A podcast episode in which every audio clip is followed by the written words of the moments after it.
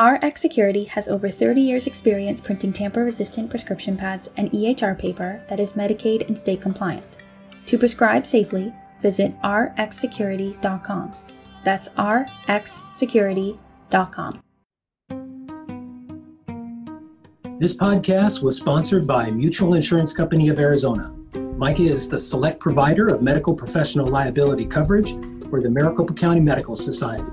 For more information about MICA, call 602 956 5276 or visit www.mica insurance.com.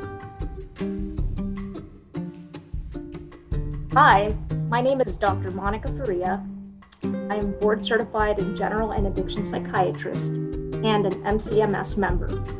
Welcome to today's podcast.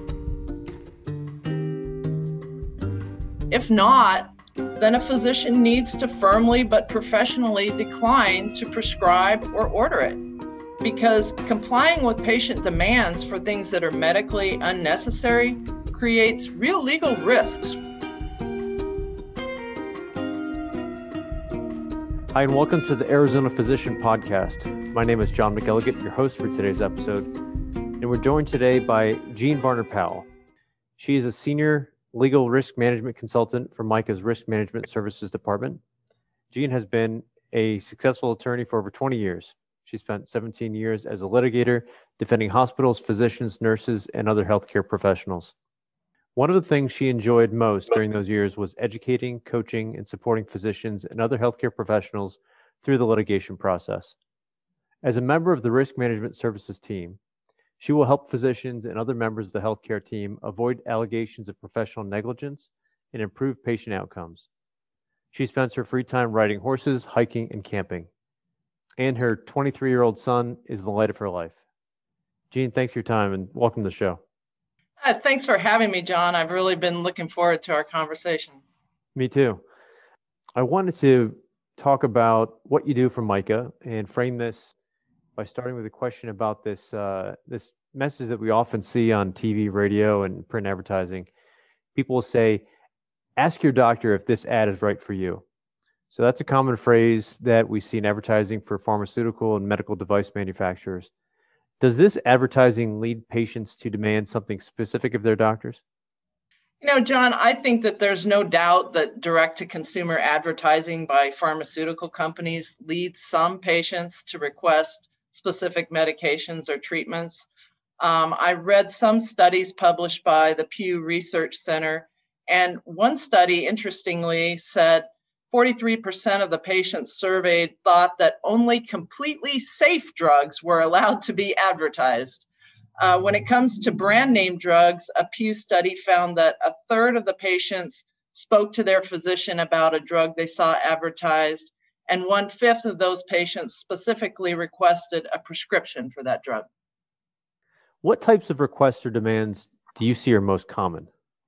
Based on our calls that um, our MICA risk management department receives from MICA insureds asking for guidance in these situations, I would say that there are three types that are most common. One, a brand name drug that the patient saw advertised and they're asking for that over a generic equivalent. Uh, two, specific classes of drugs. So, for example, antibiotics, uh, where they may not be indicated, or uh, opioids, rather than the patient wanting to try anti inflammatories first. And then three, certain tests, for example, where a patient has headaches, um, maybe they've even been worked up by the physician previously, um, and the workup indicates that the patient suffers from migraines, yet the patient comes in saying, My uncle has a brain tumor, and now the patient wants the physician to order a bunch of imaging uh, to make sure that they don't have a brain tumor. Got it how do physicians typically respond to these patient demands and how should they respond? Well, there's some studies to confirm that physicians often agree to these requests, even when their professional judgment tells them otherwise. For example, JAMA published an article in 2013 with the results of a survey of 2,900 physicians. In that study, 40% of the physicians surveyed reported that they, quote, sometimes or often, unquote, prescribe a brand name drug even when an effective generic was available in response to a patient request. And in 2014, a state medical society survey um, said that physicians surveyed said they have written unnecessary prescriptions and orders for antibiotics, opioids, and tests just to avoid conflict and ensure better patient satisfaction scores. It's not surprising, really. Most physicians likely chose a career in medicine out of a desire to help people. They want to heal, comfort, and have good patient relationships. They also naturally worry about and want to avoid board complaints, lawsuits, and increasingly negative online reviews. All of these things may contribute to a tendency to yield to patient requests. In the end, however, a physician needs to utilize her education, training, and experience and exercise independent clinical judgment. If that judgment is at odds with what the patient is requesting, then the physician needs to say no. And so the challenge is how do you say no and still keep the patient happy? I think effective communication from the physician to the patient is the key in most of these situations. And I recognize that physician time is at a premium these days because physicians need to see a certain number of patients in a day to keep their practice open and thriving. But taking the time for effective communication can pay dividends later by creating goodwill and a better patient experience. In general, patients who like their physician and feel heard by their physician are less likely to sue their physician. So, again, when a patient makes a request, take the time to listen Try to understand why the patient is making the request. And if you decline the patient request, explain why and explain your alternative recommendation. Let me offer some general guidance. Acknowledge the patient's feelings and concerns, listen to the patient, and try to explore and understand their motiv- motivation for the request. Explore the patient's occupation, their living situation, their family responsibilities, their hobbies when assessing the request and possibly better alternatives. Maybe the requested medication has a side effect that would be contraindicated, say, for a commercial driver or somebody who uses uh, power tools. Provide the patient with complete information about risks, benefits, and alternatives. And when you say no, Provide an explanation that incorporates this information and explains your thought process to the patient in language they can understand. Uh, for example, well, an MRI is an option, but let me tell you what I think we should do, or what is the best option for you. Or, okay, we can consider your request, but let me tell you what I think. Or, well, I appreciate your request, but let me tell you why I think we shouldn't do that. Let me offer you some treatment options that aren't what you asked for and tell you how we can get you feeling better so you can mow your lawn. Try to maintain a human connection with the patient and commend the patient for being engaged in their treatment, researching their options, etc. Statements like, Your concern is valid. I agree with you. I see your point. You're right. These all can indicate collaboration and shared decision making, even when you're not agreeing to the patient's request. And it wouldn't be complete risk management advice if I didn't tell you to always document these types of conversations in detail in the patient's chart. Where you can use quotes to reflect what the patient said, this is always ideal. And I want to just touch on one other thing, and this is a long answer, but I feel like this is a really important question. Um, there was an article published by the American Academy of Family Physicians which described the FAVER approach. It's F A V E R. And with that approach, a physician identifies or names her feelings about the patient request, analyzes what about the request makes her feel this way, i.e., would fulfilling the request be poor medical care or would it be illegal, dishonest, or against policy? The physician then views the patient in the best possible light by assuming that the patient doesn't realize the request is wrong, explicitly states to the patient why the action requested would be poor medical care or illegal, dishonest, or against policy, and then reestablish rapport with the patient by using empathy and I wish statements. And I'm just going to read a few examples from the FAVER Approach article about what to say. If it's poor care that you're concerned about, you might say, It would be poor care for me to prescribe that medicine you do not come to me to see me for poor care. You come to me for my best medical judgment. Or it would be poor care for me to do X. Good care would be Y. Or I understand that Dr. X has given you that in the past. Doctors do not always agree.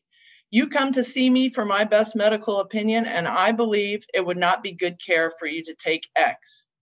For something that you're concerned about is illegal or against policy, you could say, I understand why you want to avoid jury duty. I wish I could help you, but it would be illegal for me to state things that are not true.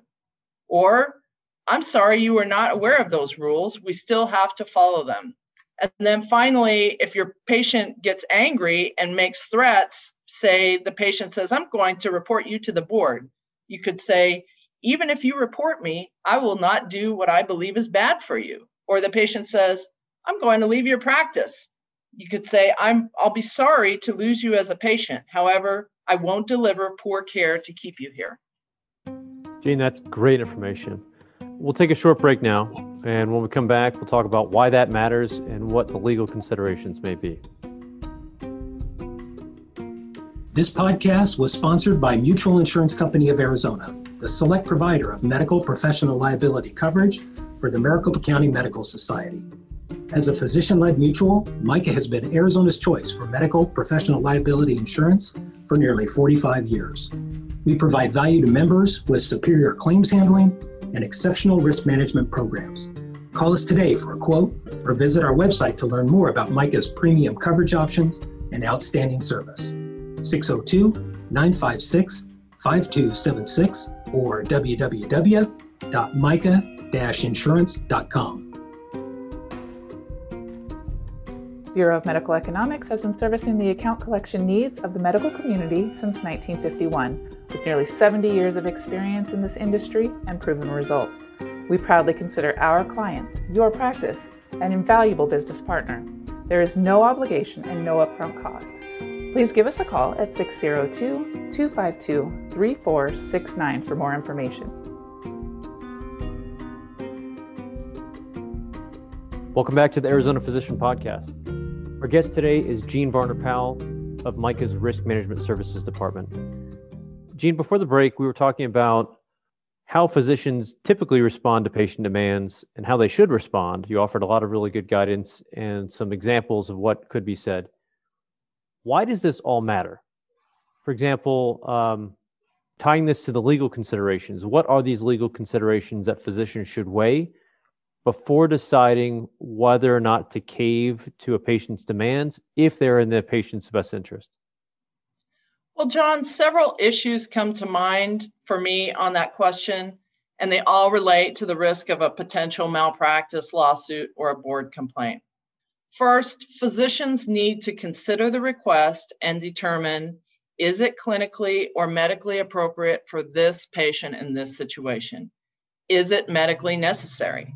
If not, then a physician needs to firmly but professionally decline to prescribe or order it because complying with patient demands for things that are medically unnecessary creates real legal risks. When declining, again, the physician should take the time to explain his or her thought process and analysis to the patient in terms that the patient can understand. What can this accomplish? You can gain rapport with the patient, build trust, foster a better connection with the patient, demonstrate to the patient you have their best interests in heart, and explain to them that you're not going to order things that are medically unnecessary for them or that will result in a large cost burden for them. Um, second, think about the scenario of a patient requesting a particular drug she saw advertised on TV. What if it's a medically appropriate option for that patient, but perhaps not the best option or the most cost effective option for the patient. What if there are similar drugs with less side effects?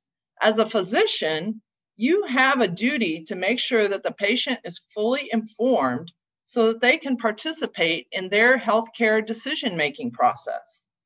Patients need to be provided information on all risks, benefits, and alternatives of their request so they can make an informed decision. You know, critics of the direct to consumer advertising say that the ads confuse patients by providing this rosy picture where the patient is very attractive, they're lounging around on the TV ad, and they make these persuasive claims without supplying all the information about the risks or alternatives. Unfortunately, it's the physician's duty to counteract this by providing the patient with all the information and perhaps recommending a different medication that w- might be more appropriate uh, and maybe comes with less side effects or a lesser cost. If the prescription the patient is requesting is not covered by insurance, can they afford it? If not, this may affect their compliance with treatment if they're not able to stay on the medication consistently.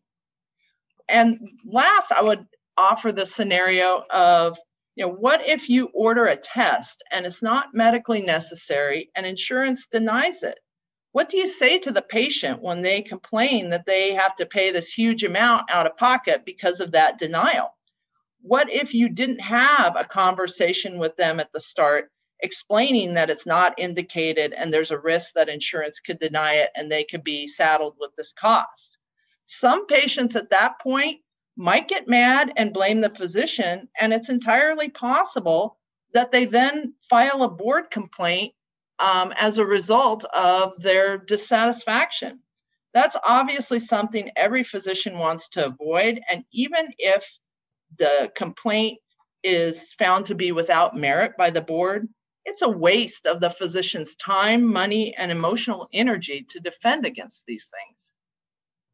Thank you, Jean. Um, it sounds like that requires a lot more time than the average physician typically has these days with a patient, uh, unfortunately, to go through yes, everything and to, and to combat like professional marketing on TV, radio, and everywhere online. It, that's really, really difficult it's a catch 22 and um, you, you know i i think that it is important to talk with patients about these things yes you might have to be briefer than i am in my long winded remarks but you need to have these conversations with them and document these conversations with them because quite frankly patients can file lawsuits and board complaints and again even where they might ultimately be determined to be meritless, it takes a lot of time, uh, money, emotional energy to defend. And so,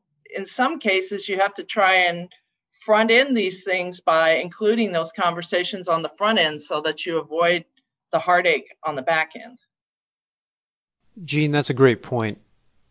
I want to close with this question. MICA has a risk management services department. How does MICA support physicians who need guidance about patient demands?